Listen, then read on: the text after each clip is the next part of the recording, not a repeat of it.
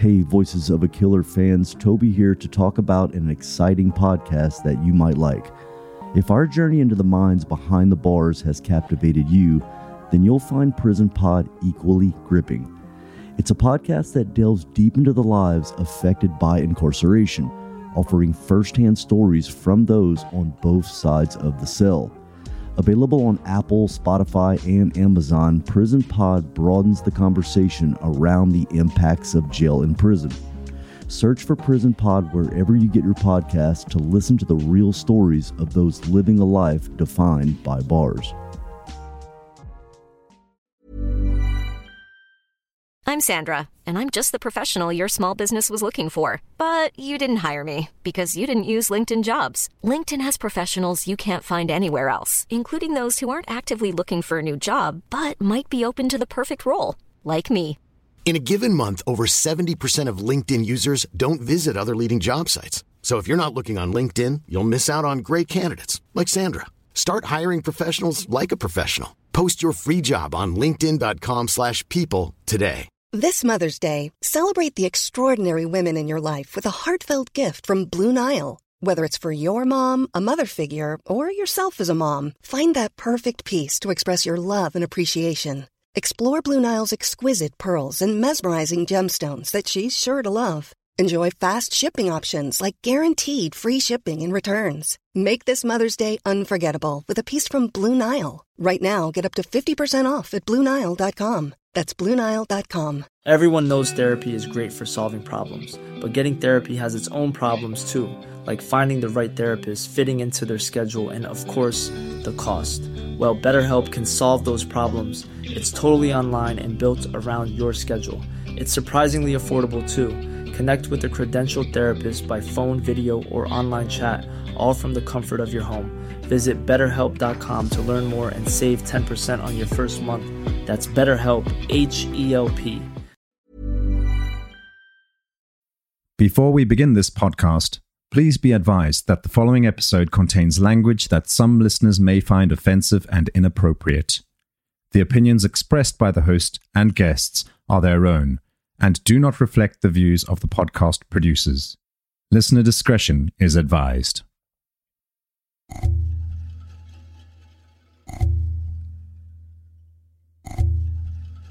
How did that make you feel about shooting somebody that you've known all your life? I was getting sick from uh, not having uh, opiates in my system. I was getting really sick. It feels like it feels like the flu times a hundred. Rob, one of my neighbors, it was a neighbor I've known my whole life. It went terribly wrong. I've only had two dreams about this event. After you've done a decade flat in prison at that point, it's kind of hard to cry. When, when I came to prison, stories about getting raped, and it was declared, they're getting ready to declare war, this dude just looked like he wasn't going to be fun fighting. You are now listening to the podcast Voices of a Killer. I'm bringing you the stories from the perspective of the people that have taken the life of another human and their current situation thereafter in prison. You will see that although these are the folks that we have been programmed to hate, they all have something in common. They are all humans like us that admit that they made a mistake. Will you forgive them or will you condemn them? They are currently serving time for their murders, and they give us an inside glimpse of what took place when they killed and their feelings on the matter now. Here are the voices of those who have killed.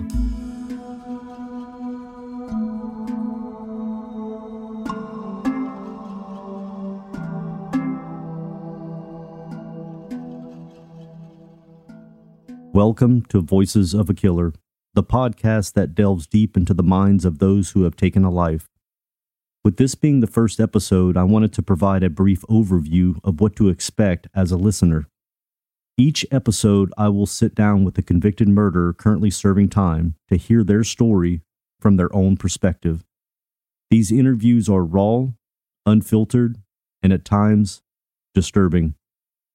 Throughout the podcast, we'll explore the circumstances that led to the murders, the emotions and thoughts that were running through the killer's mind at the time, and what life has been like for them since they were incarcerated. Our guests will be sharing their deepest regrets, their darkest moments, and the lessons they've learned along the way. We want to provide a platform for these individuals to tell their story, to give them a voice, and to offer listeners a rare insight into the mind of a killer. Be warned, the content may be unsettling and is not suitable for all audiences. So, join us as we delve into the voices of a killer. In this episode of Voices of a Killer, we sit down with Kevin, a convicted murderer from St. Louis, Missouri, who killed his neighbor while he was strung out on heroin. We'll hear about the events leading up to the murder, the intense emotions that were running through Kevin's mind at the time, and the aftermath of his actions. From his time in prison, Kevin shares his deepest regrets, the lessons he's learned, and the impact his actions have had on his life and the lives of those around him. This interview is not for the faint of heart, but it offers a rare, unfiltered glimpse into the mind of a killer. So, sit back, listen closely, and prepare yourself for an intense and thought provoking conversation with Kevin. What was your upbringing like? Did you you feel like you had a normal upbringing, or did you have some some stress through life, or what? Okay, so growing up as a kid, I, I've been expelled from I've been expelled from the school district. Uh, I went to the St. Louis Public uh, City Schools. I got expelled from very young as a kid. I, have always had trouble as juvenile. Um, getting along in, in big groups and things like that. I, have been diagnosed with ADHD, ADD, uh, bipolar, depression. I, have been diagnosed all that as a kid. Uh, I've been on every medicine they, they got to offer, man. Um, I, have done all the medication. I've been in the psych wards. Uh, it's, it's, it's, you know, I, ha- I had a rough go growing up, but to be honest with you, I didn't have no crazy ass upbringing life. Like I, I you know, my parents made mistakes growing up, like like everybody else's does. Nothing too major. Um, I, I, I grew up around a little bit of money. You know, I wasn't starving for money. I wasn't very poor. Um, I have a sister that she she's never been in trouble ever in her life, and I'm the total opposite. I was just kind of like the hell demon child, I guess you could say. I was the black sheep of the family. This is a common story amongst a lot of drug addicts. Kevin's struggle with mental illness began at a young age. In his own words, he was the black sheep of the family, always feeling like he didn't quite fit in. His family tried their best to help him, taking him to doctors and therapists, but nothing seemed to work. Eventually, he was prescribed to a cocktail of medications to manage his ADHD, depression, and bipolar disorder. The starting point for a lot of addicts. For Kevin, at first the medication seemed to help, but it began to feel like he was living in a fog. The medication made him feel numb and disconnected from the world around him. It was around this time that Kevin discovered heroin. At first, it was just a way to escape the monotony of his life. But before he knew it, he was hooked. Heroin made him feel alive in a way that the medication never could. It dulled his pain and it made him feel like he was a part of something bigger than himself. But as with any addiction, the high didn't last forever. Kevin soon found himself spiraling out of control until one fateful day, he made a decision that would change his life and the lives of those around him forever. Take me back to, to the day you were strung out and the day that this robbery went down. Basically, a home invasion, which was second degree murder. Is that correct, Kevin? Yes, correct. I understand that you were basically strung out on heroin and basically hatched a plan to try to fix that fix your issue or you can get another hit and you decided to rob somebody and that robbery went wrong. The intentions wasn't for him to to, to get killed. Is that correct? That's correct. Absolutely. What year was this? This was 2010 2010 so you were out of money and you, and you wanted to to make that you wanted to turn something over so you could get high again yeah, it wasn't even really about getting high at the time. It was just feeling feeling normal, feeling better. I was getting sick from uh, not having uh, opiates in my system. I was getting really sick. It feels like it feels like the flu times a hundred. It's really bad. It's like your body's shutting down. Yeah. So uh, yeah, kind of a last minute deal. I was just trying to get some fast cash, and uh, decided to try to rob one of my neighbors for their for their wallet and uh, it just it went it went, uh, went terribly wrong. And you had a you had some other people with you, right? Yeah, absolutely. Yeah, there was four of us all together.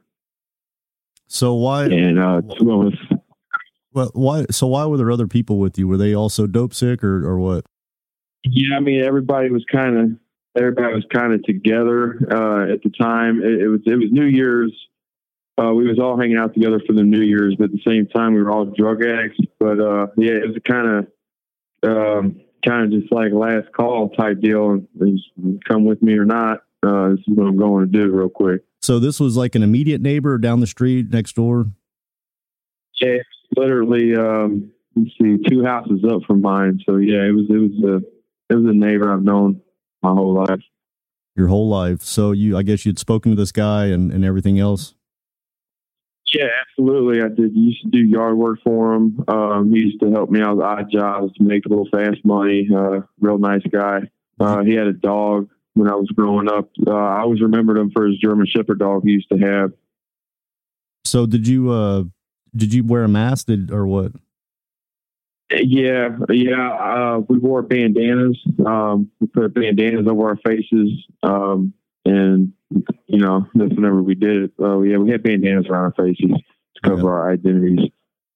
Yeah. Did you think he he knew who you were before when you when you went in there? No, um, actually, he didn't. Uh, he had a chance to speak with authorities before he passed. Uh, he, um, yeah, he didn't place me at the scene at all. Um, I was a five foot nine black male with short natural hair in my discovery. So he didn't know that it was me. Everything just happened so fast that, uh, yeah, he's, he didn't know it was me.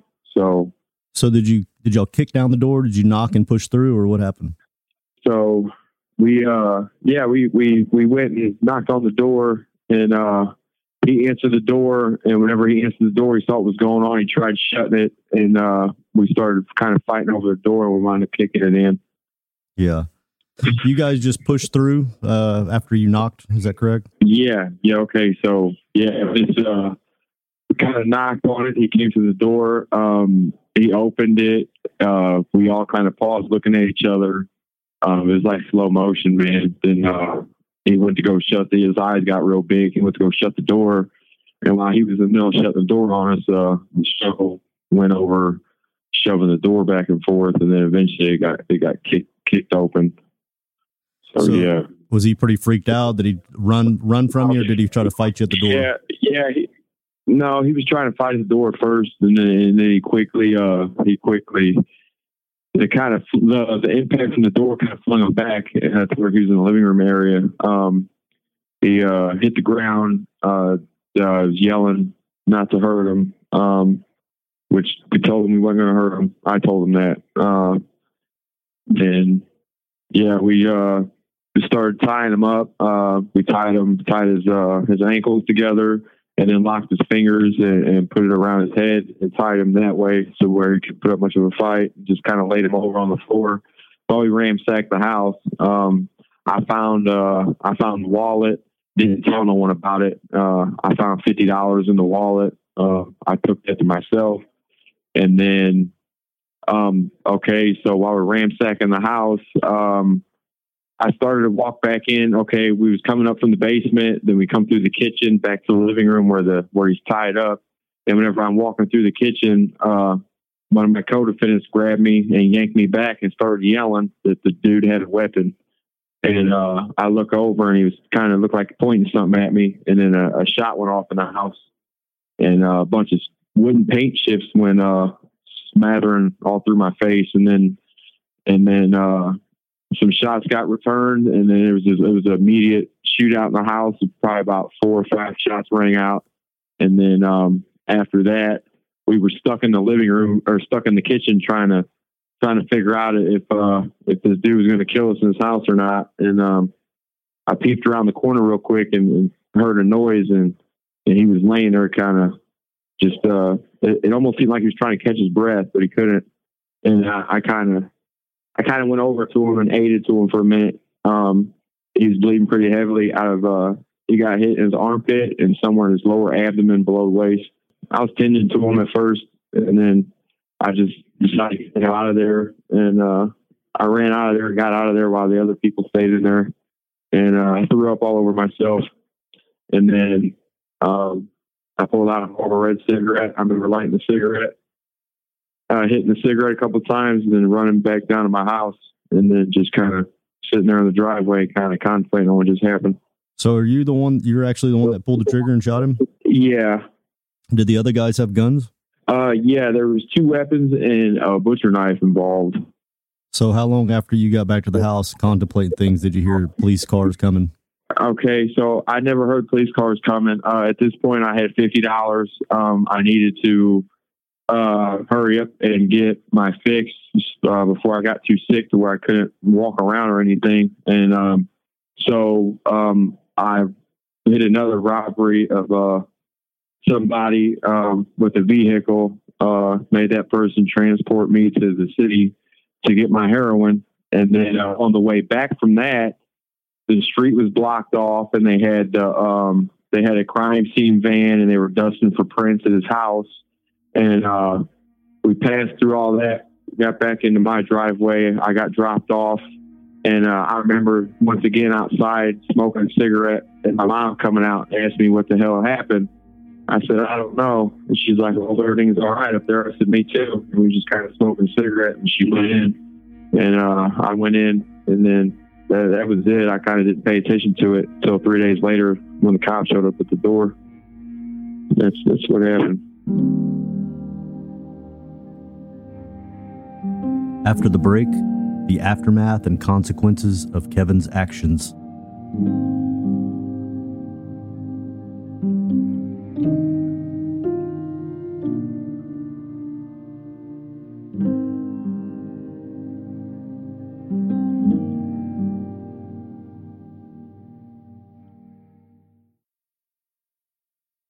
So, how did that make you feel about shooting somebody that you've known all your life? Okay. At the time, uh, my body was in shock for, I ain't gonna lie, I was in shock from it for, for, for quite a while. Um, I, I realized that I did, but I didn't, it didn't set in yet.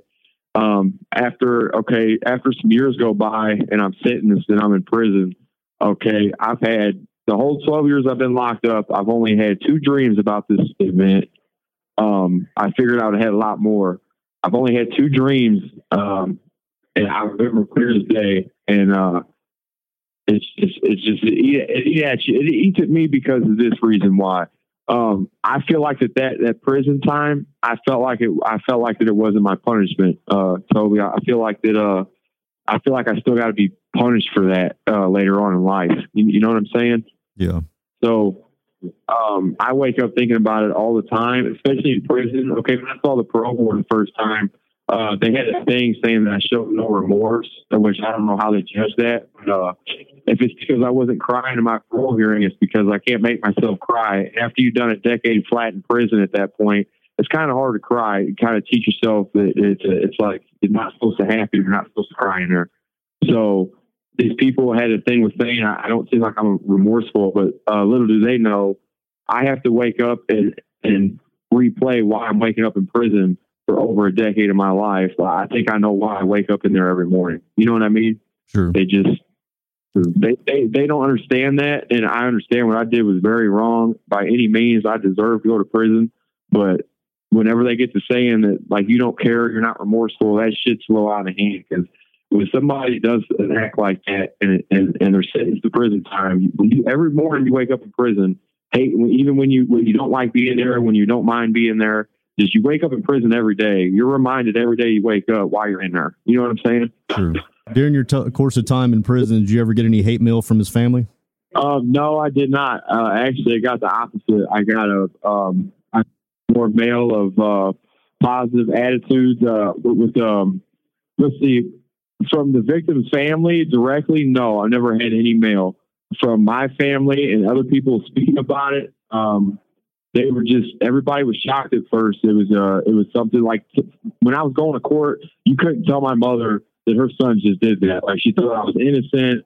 She didn't know what the hell was going on. She there's no way that I could have done that in her mind. And that that was one of the hardest parts for me to be honest with you, man. Was uh, I'll never forget the day I had to tell my mom on a visit that I actually committed that crime, and uh, she just seemed so disappointed. Sure. You know, but uh, I didn't get too much hate mail, man. Yeah. Was your sister mad at you? Uh, my sister, absolutely. She was the first one to answer my phone call when I had got locked up for what I got locked up for. Um, she answered the phone and she just kept asking me if I was fucking serious and she couldn't believe it. She's like, what the fuck? And, you know, but yeah, she was definitely really upset. And yeah, she's pretty upset. As a matter of fact, that, that also made her take her course of her, her college. She went to Missouri State and uh, she started going to college for like uh, things like a deputy juvenile officer and like uh, drug counseling. Everything she goes to college for, it's funny. It's like something to do with with me. You know what I mean?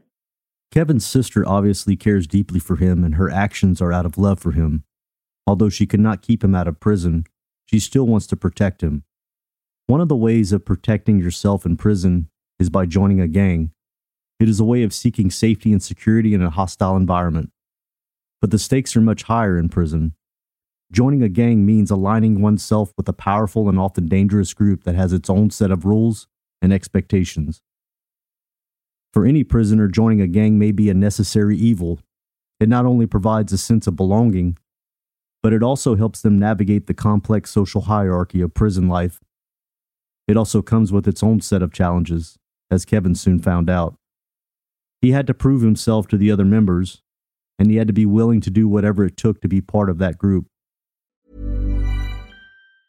Hiring for your small business? If you're not looking for professionals on LinkedIn, you're looking in the wrong place. That's like looking for your car keys in a fish tank. LinkedIn helps you hire professionals you can't find anywhere else, even those who aren't actively searching for a new job but might be open to the perfect role. In a given month, over 70% of LinkedIn users don't even visit other leading job sites. So start looking in the right place. With LinkedIn, you can hire professionals like a professional. Post your free job on linkedin.com slash people today. Everyone knows therapy is great for solving problems, but getting therapy has its own problems too, like finding the right therapist, fitting into their schedule, and of course, the cost. Well, BetterHelp can solve those problems. It's totally online and built around your schedule. It's surprisingly affordable too. Connect with a credentialed therapist by phone, video, or online chat, all from the comfort of your home. Visit betterhelp.com to learn more and save 10% on your first month. That's BetterHelp, H E L P.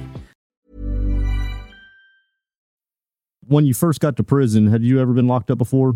No, absolutely not. Okay, see, I, I've been locked up in group homes and things like that, but not like a prison setting. Um, when we, when when I came to prison, um, prison was prison was a, a it was a big deal. Okay, uh, it seemed like that I would have known what to expect from it because I watched all prison shows growing up and things like that.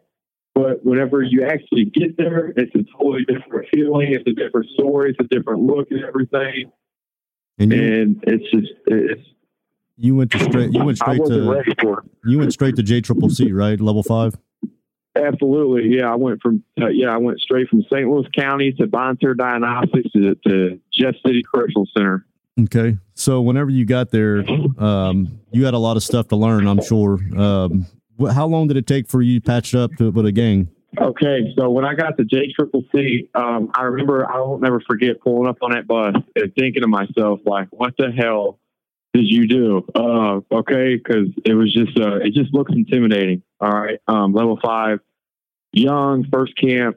I show up there, um, and I just I figured I had to be off the chain, man. It's just how it's how I felt. So when I first got to J Trip, I found myself in the hole really, really fast, um, fighting um, creating situations that, that, that probably weren't real.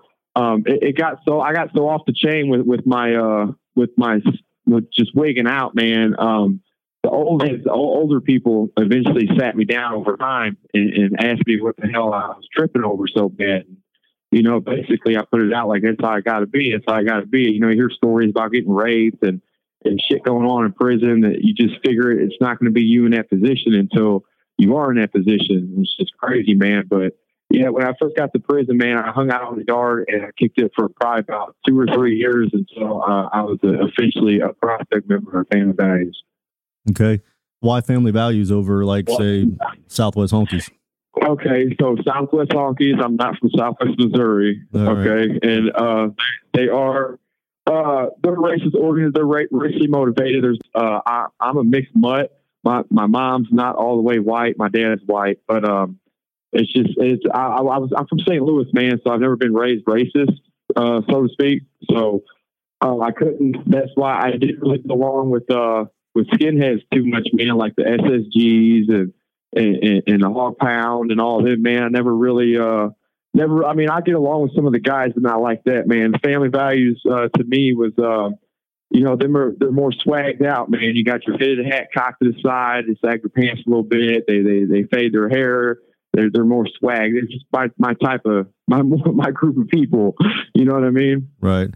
So who's Family Value's biggest rival? Okay, so whenever I whenever I got brought into it, or as of now? No, just when you went into it, and now.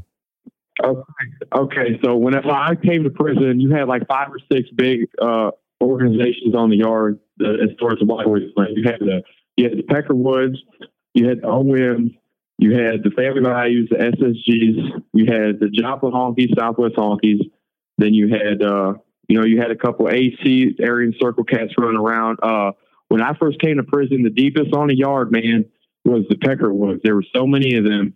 It was just there was a huge fucking army of me. And whenever I was prospecting for the fam, uh, they had a falling out with the, the Peckerwoods, and it was declared they're getting ready to declare war on all these guys throughout the whole state. And whenever I'm kind of huddled up, paying attention to what's going on when people's breaking it down to me when I'm going to be doing what's going on, I'm like, all right, so we're getting ready to go at it with the group, right? And they're like, yeah, the woods. I'm like, okay, that's these dudes over here, right? Because there's like fucking 20 of them. There's like 12 of us. You guys know that, right? Like it was just uh, it, wasn't the odds weren't uh really taking into me that good. But anyway, yeah, that's uh when I first came to prison, man. The biggest war that kicked off was the family values and the Peckerwoods, man. And uh, yeah, the Peckerwoods wound up they couldn't handle the wrath, man, and they all either cover up their tattoos or kind of you know passed over or, or went on their their separate ways. And then as the years went on, it just picked off with different groups, man.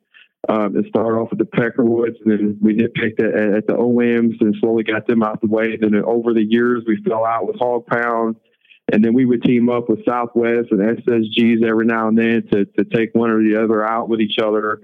And uh, it's just a big old yard game, man. You, you build an alliance with another team, you take out all the rest, and then when it's just you and the other team, you find a way to take them out too. That's kind of what was going on. So it was like a dog eat dog world when I was in there. So you when you first got in there, you had you probably had a first fight, a first run in with somebody. What was that fight over? Okay, my first fight, my first run in.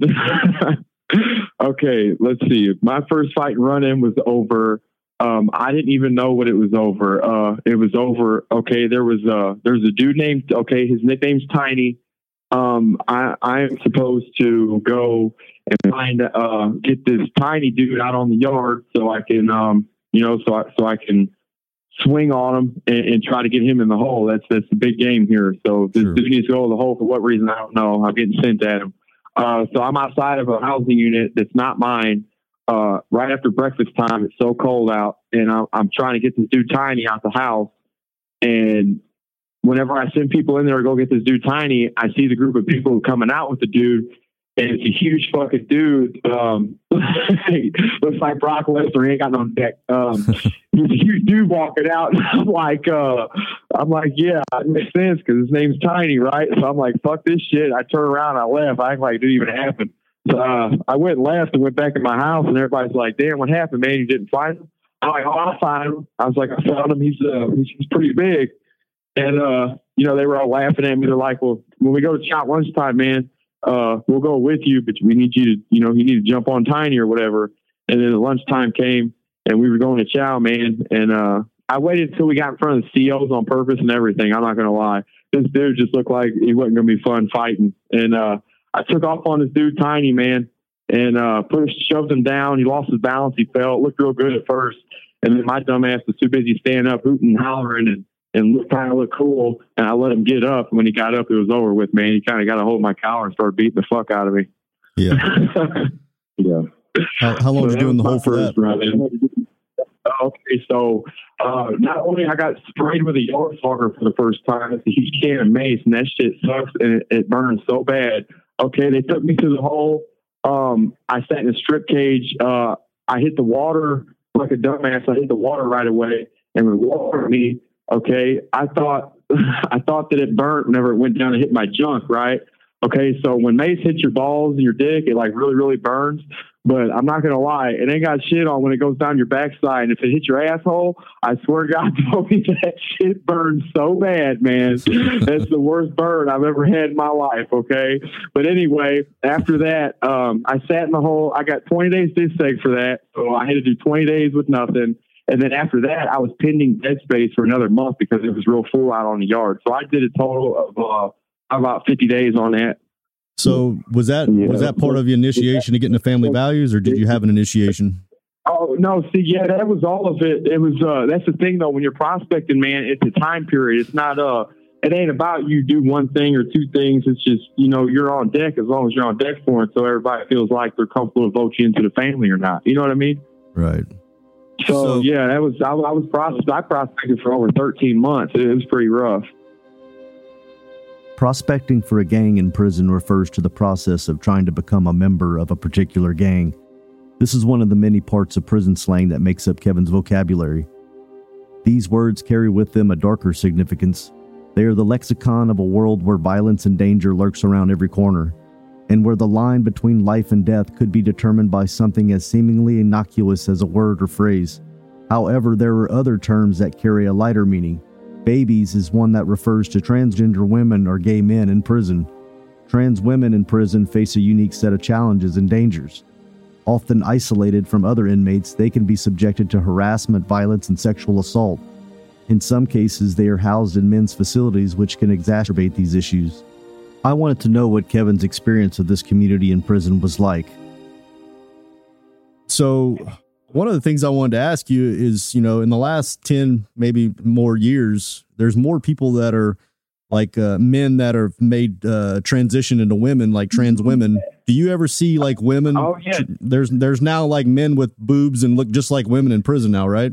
Yeah, yeah, absolutely. I had a couple sellers that, yeah, they were transgender. Absolutely. Yeah. Yeah, I get along with transgenders, man. Uh, I get along with with uh, with gays, transgenders, anything that somebody says that they are, man, that they that that's what they're identified as. I don't have a problem with that. See, I grew up in prison my whole life, man. to be honest with you, the homosexual activity and things like that, it's it's not frowned upon. Like you just people don't speak out of their business. You know what I'm saying? What, what another man has going on with whatever, however he's doing his life in there, nobody interferes with that. You know what I'm saying? So you just act like it's a it's a normal everyday thing, man. The babies on the yard, they're actually pretty cool. They're real loyal, man. They're real fun to hang around every now and then. They have good conversations. They laugh and giggle a lot. If you want to get away from all the serious, crazy shit and you're having a bad day, go kick it with the babies for a couple of minutes and have you laughing. You know what I'm saying? Right, right. and, and they're usually got a, they kind of give a sensitive side to all the masculine stuff in there, right?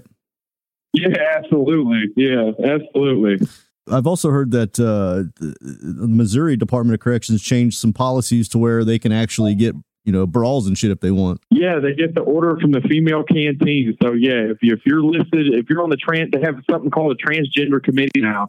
Uh, they meet up with the warden like at least once a month and, and tell them how they're doing. Um, they can get cell moves done immediately all the time. So like if they're not getting along with their with whoever they're in the room with, whether it's their their guy or just their friend, they move them ASAP to where they don't get put in bad positions because you know you got dudes try to take advantage of transgenders and rape them and stuff, and they're still so right. if they're not comfortable somewhere, they get moved right away. And yeah, they they have to be identified as whatever they want to be. So you have certain staff can't pat search certain inmates because of certain reasons or found paperwork on. They have to be referred to as ladies and gentlemen. Sometimes some of them have breasts. They have to wear bras, uh, especially in the showers. They got to wear gray t-shirts sometimes yeah, it's just very real. It's definitely it's definitely switching over. They're allowed to wear makeup if they're on the transgender committee. If they're not all listed on the committee, they get rolled up for it. But the ones that are, they take hormones and they're allowed makeup and all that shit.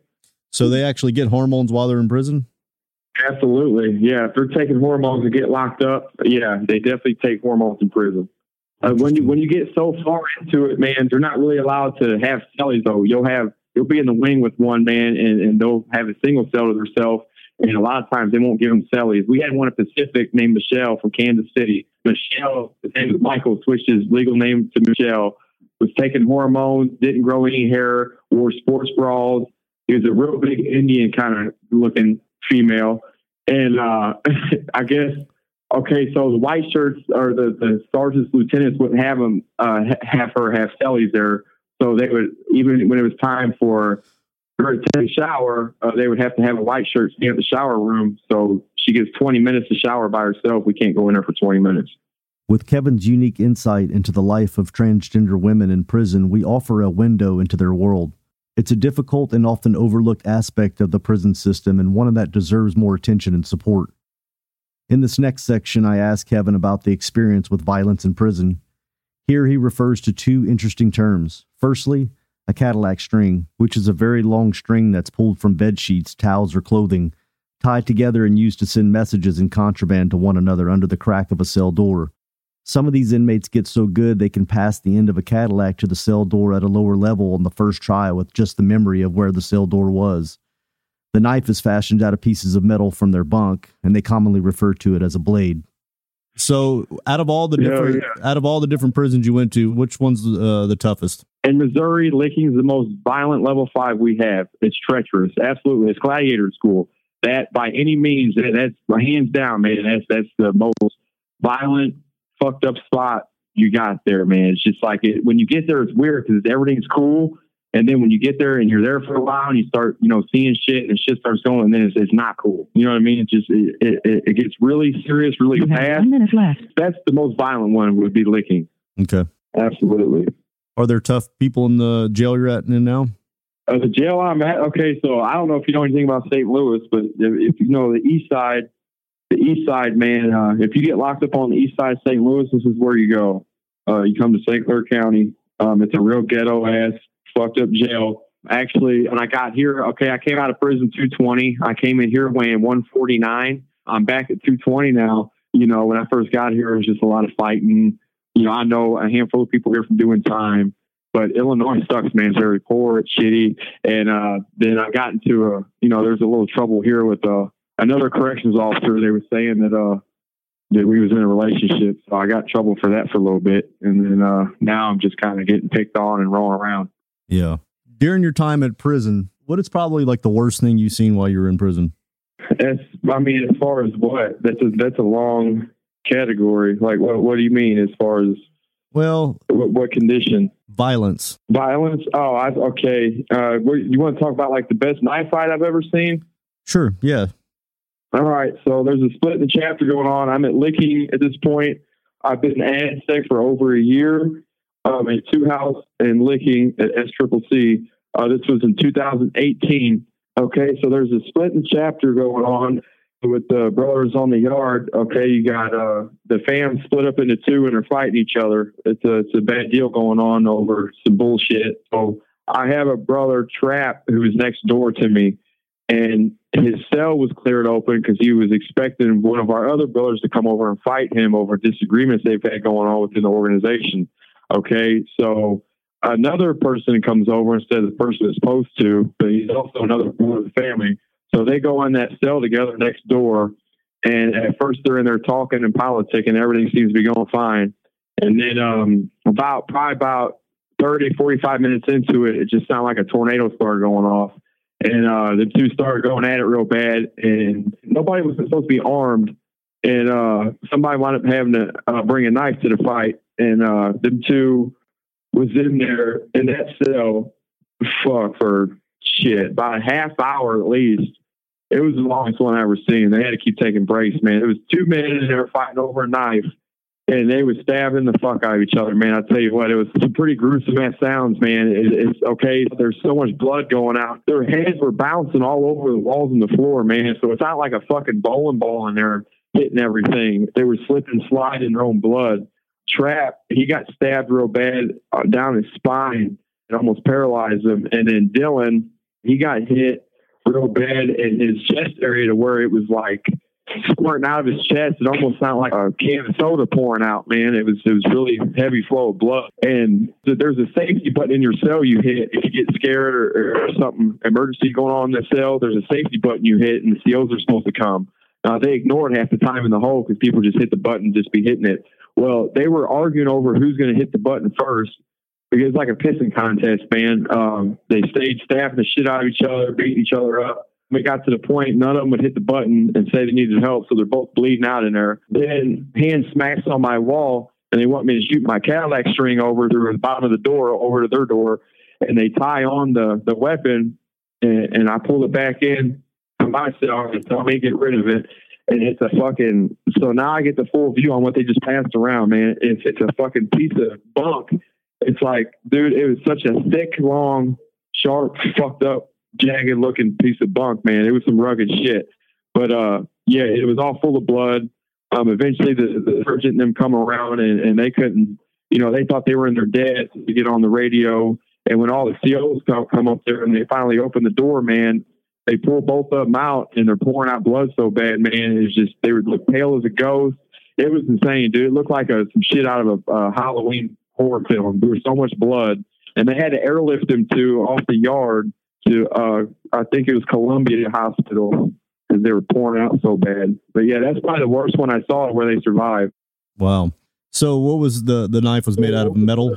Yeah, yeah, it was absolutely. It was a metal. Uh, you could chip it off with uh, some, some toenail clippers, or you get some type of clipper items where you can work on them for a while, man. If you get them in your cell to you all alone, you could cut out metal pieces of your bunk and, and just metal pieces around the any kind any kind of steel you're around, man. If you chip at it enough, it'll, you can you can get it out of there. Yeah. So, did you ever get stabbed while you were in there?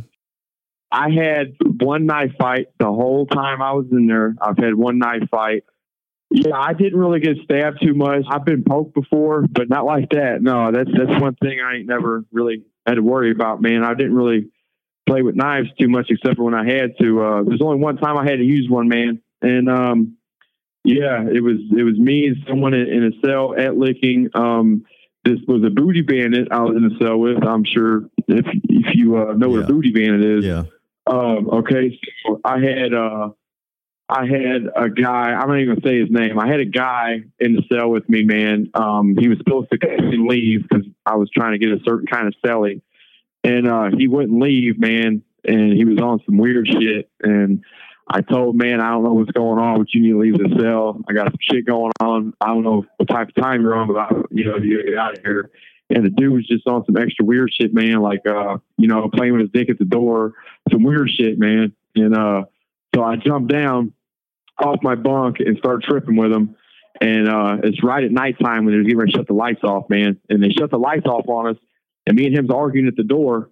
And the wing door had closed or something out in the wing to where he turned around and looked outside the door. When he looked outside the door, I took that opportunity to go ahead and uh, sucker punch him. Maybe I get the upper advantage because he's a lot bigger than I was. So I go ahead and uh, I punched him in the face so I wasn't looking. And uh, we started going at it in the cell.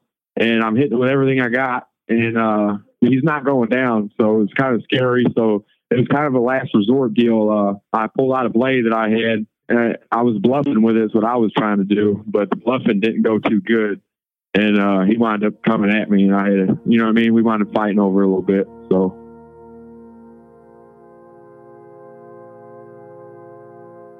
As we delve into Kevin's story, it's impossible to ignore the role that heroin played in his descent into crime. Sadly, this is a common theme in Missouri where drug addiction has led to a surge in crime rates. In fact, according to the Missouri Department of Public Safety, nearly 70% of all Missouri inmates are serving time for drug related offenses. However, some countries have taken a different approach to drug addiction and crime. In Canada and Portugal, drug use is treated as a health issue rather than a criminal one. This approach has led to a decrease in drug related deaths and a reduction in overall crime rates. I was curious to hear Kevin's thoughts on this approach could decriminalizing drug use have helped him avoid the path that led him to prison? But before I could ask him this question, I was reminded of one of the terminal problems with calls from behind bars. So, let me ask you something.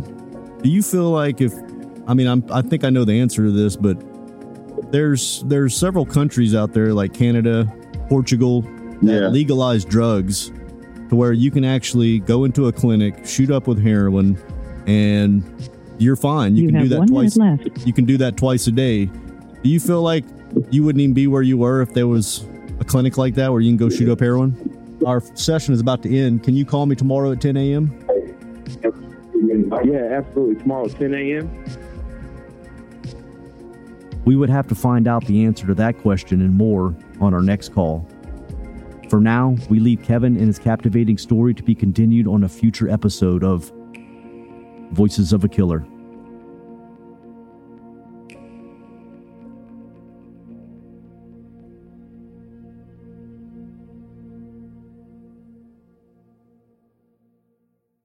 On the next episode of Voices of a Killer.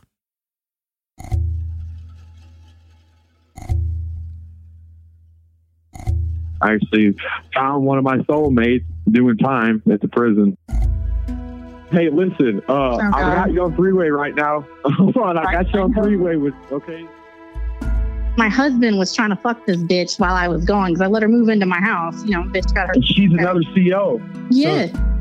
I got to watch the video and he was like creep along the wall and like army crawl under the fucking bed into the blind spot, which was a staff bathroom that nobody fucking used. So, what y'all doing there? Y'all just talked about like football or something?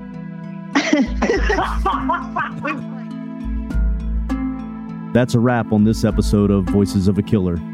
I want to thank our guest, Kevin, for sharing his story with us today. I know it couldn't have been easy for him to relive those painful memories, but his willingness to be open and honest is what makes this podcast so special. A big shout out to Sonic Futures, who handled the production, audio editing, music licensing, and promotion of this podcast. If you want to hear more episodes like this one, make sure to visit our website at voicesofakiller.com. There you can find previous episodes, transcripts, and additional information about the podcast. Lastly, if you enjoyed this episode, please consider leaving us a review on Spotify, Apple Podcasts, or wherever you get your podcasts. Your feedback helps us improve and reach new listeners. Thank you for your support, and we can't wait to share more stories with you in the future. Thank you for tuning in. I'm your host, Toby, and we'll see you next time on Voices of a Killer.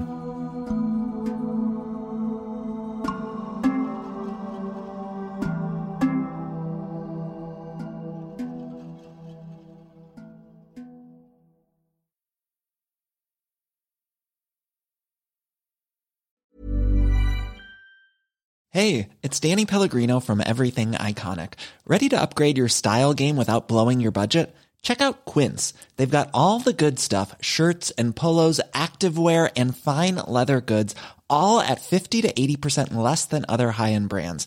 And the best part? They're all about safe, ethical, and responsible manufacturing. Get that luxury vibe without the luxury price tag. Hit up quince.com slash upgrade for free shipping and 365 day returns on your next order. That's quince.com slash upgrade. Hey listeners, Toby here. We have a special announcement just for you. Voices of a Killer is launching its very own Patreon page, an exclusive platform that allows you to dive even deeper into the darkest corners of these gripping tales. By becoming a patron, you'll gain access to a wealth of exciting bonus content and behind the scenes exclusives that will keep you on the edge of your seat. Picture this at our lowest tier, you can have access to further content with exclusive letters, photos, and correspondence that have never been seen by the public before. At our producer tier, you will have the opportunity to engage with the team, participate in Q&A polls, and receive updates on upcoming episodes and developments. This tier is perfect for those who have a keen interest in the production process and want to be a part of shaping the show's future. You'll also have your name read at the end of our latest episodes. How cool. At the next tier, you'll have all this and the opportunity to join in our once in a month video chat Q&A session with me, the host and our production team, allowing you to engage directly with the creators and further satisfy your curiosity. And for our premium tier, you'll have all this and the ability to listen to exclusive unedited raw interviews to really hear the true voices of our podcast. So if you're ready to unlock a world of extra content, head over to patreon.com slash voices of a killer now and choose the tier that best suits your craving for true crime. Your support will not only fuel our passion for storytelling, but also enable us to bring you even more thrilling narratives and the voices that are waiting to be heard on Voices of a Killer.